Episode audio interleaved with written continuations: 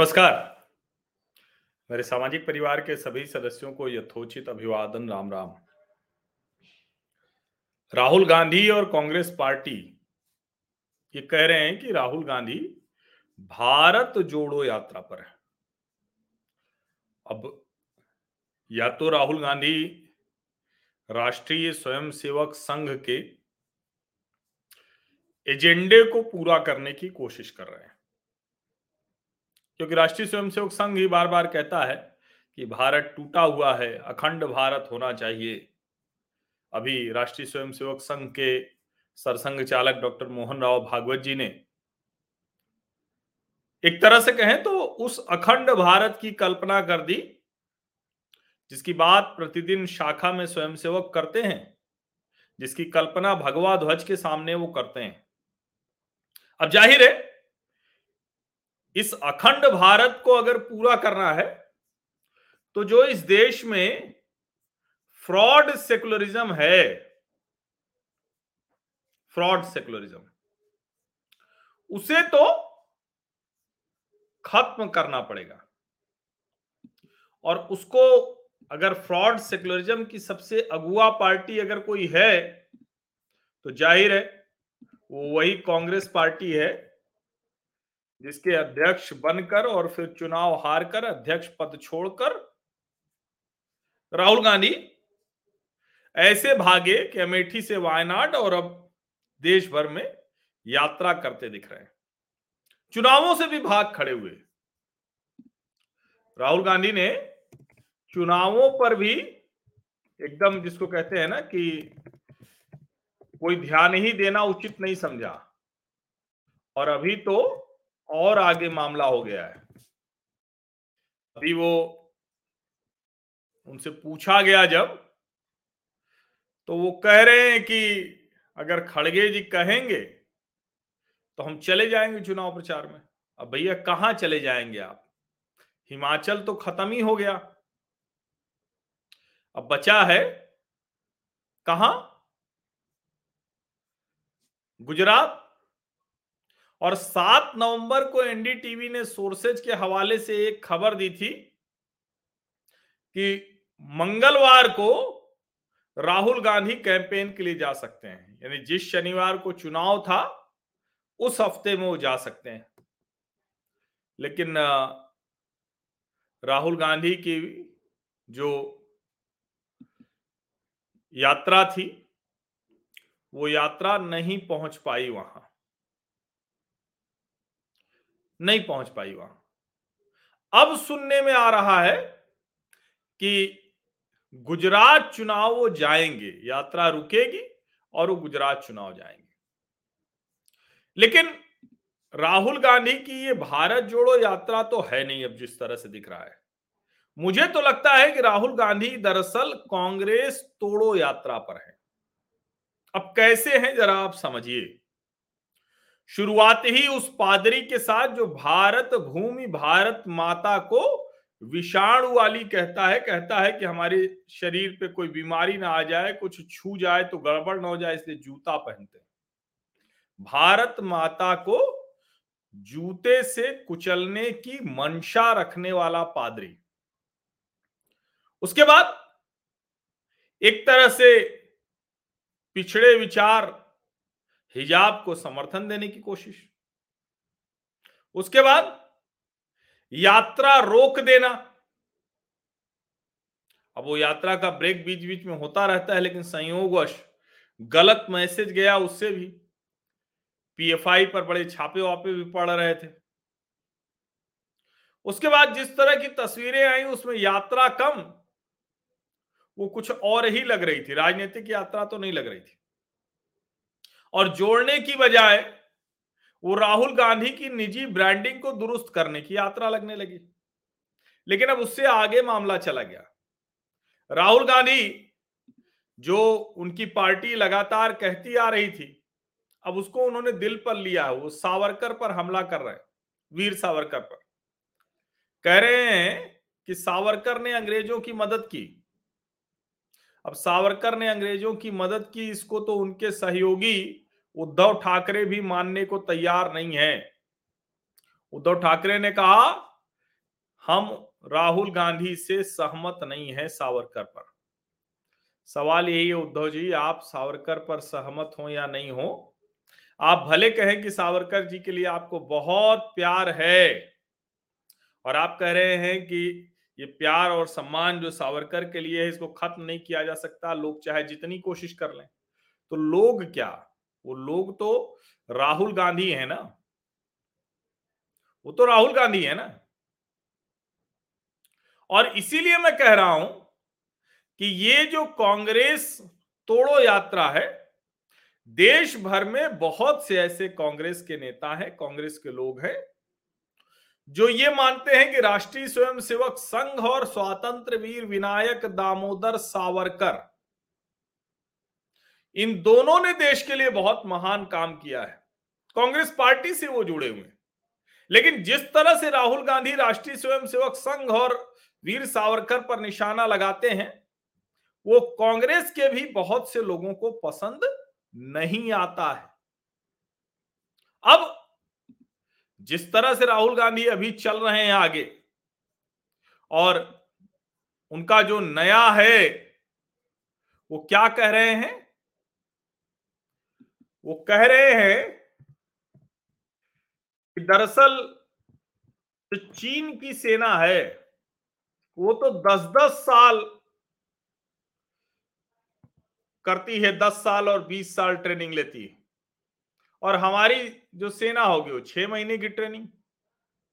अब जरा सोचिए। जब राहुल गांधी ये कहते हैं तो आप एंटी हिंदू दिखें, आपके ऊपर जो छवि लग रही वो हो, शिवराज पाटिल कुछ कह दें, आईएसआईएस बोको हरम को आप एक साथ जोड़ दें। अब बात यह है कि ये सब तो आप भावनात्मक तौर पर जो भी करें वो करें। आपकी पार्टी के नेता जो भी करें वो करें। लेकिन अब जो 2016 से बार बार चीन के साथ खड़े होते हुए दिखते हैं, मज़ाक प्रधानमंत्री का इसलिए बनाते हैं कि चीन के राष्ट्रपति ज़्यादा मज़बूत दिखें। आप ये भी सोचिए, लाल आँखें दिखा रहे हैं ऐसा कार्टून एक लगाया। डिप्लोमेसी, वो पार्टी जो लंबे समय तक सत्ता में रही उसके लिए राजनयिक कूटनीति कुछ नहीं रह गई। और राहुल गांधी की इन बातों से तो कांग्रेस से ही टूट रही होगी, लेकिन जरा उससे भी आगे सुन लीजिए। राहुल गांधी ने आज क्या कहा? वो कह रहे हैं कि विपक्ष साफ़ होता जा रहा है, क्लीन होता रहा है। इसका मतलब वो कह रहे हैं कि जो जो भी छोड़कर जा रहा है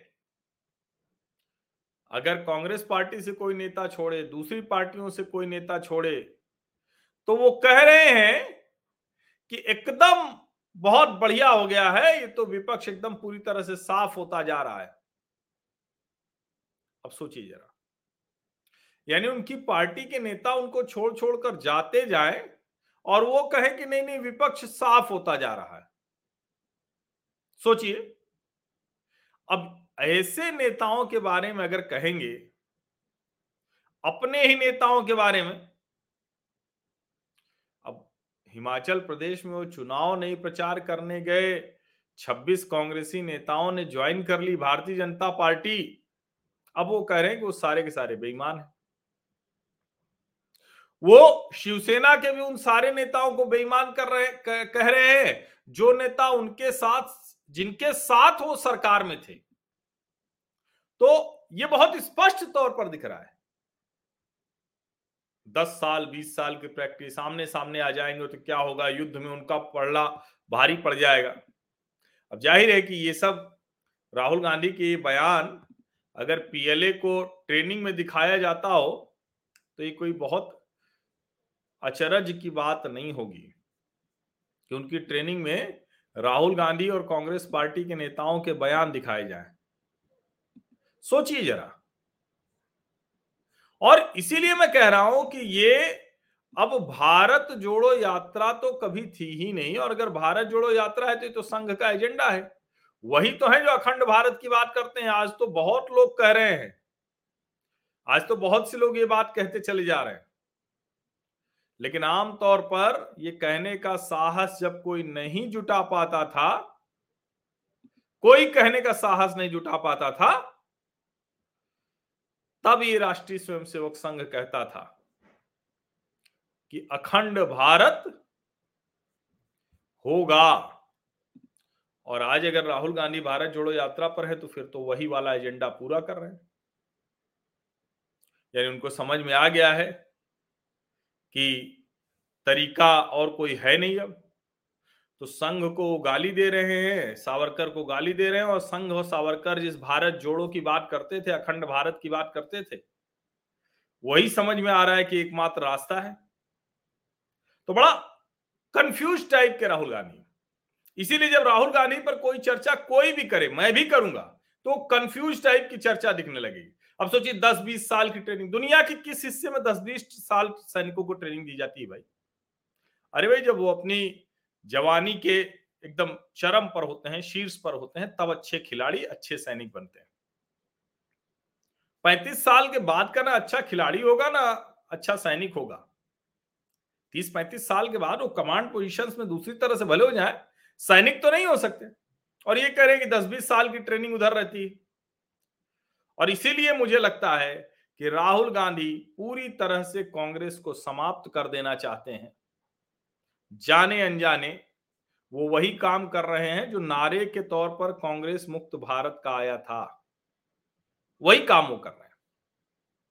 अब वो काम कितनी तेज़ी में होगा, किस तरह से पूरा होगा, ये देखने वाली बात होगी। ये देखने वाली बात होगी कि कितना समय लगेगा। राहुल गांधी तो पूरी ताकत से लगे हुए हैं। इतना कुछ करके नहीं हो रहा था सब जगह से गायब हो रहे तो उनका चलो भारत जोड़ो यात्रा करते हैं। चार पाँच महीने जनता को बोलते हुए वो दिख रहे और जो जो वो बोल रहे हैं, वो सबको सुनाई दे रहा है, समझ में आ रहा है कि किस तरह से देश को ही कमज़ोर दिखाने की कोशिश है। चीन के सामने भारत की सेनाएँ कमज़ोर दिख जाएँ।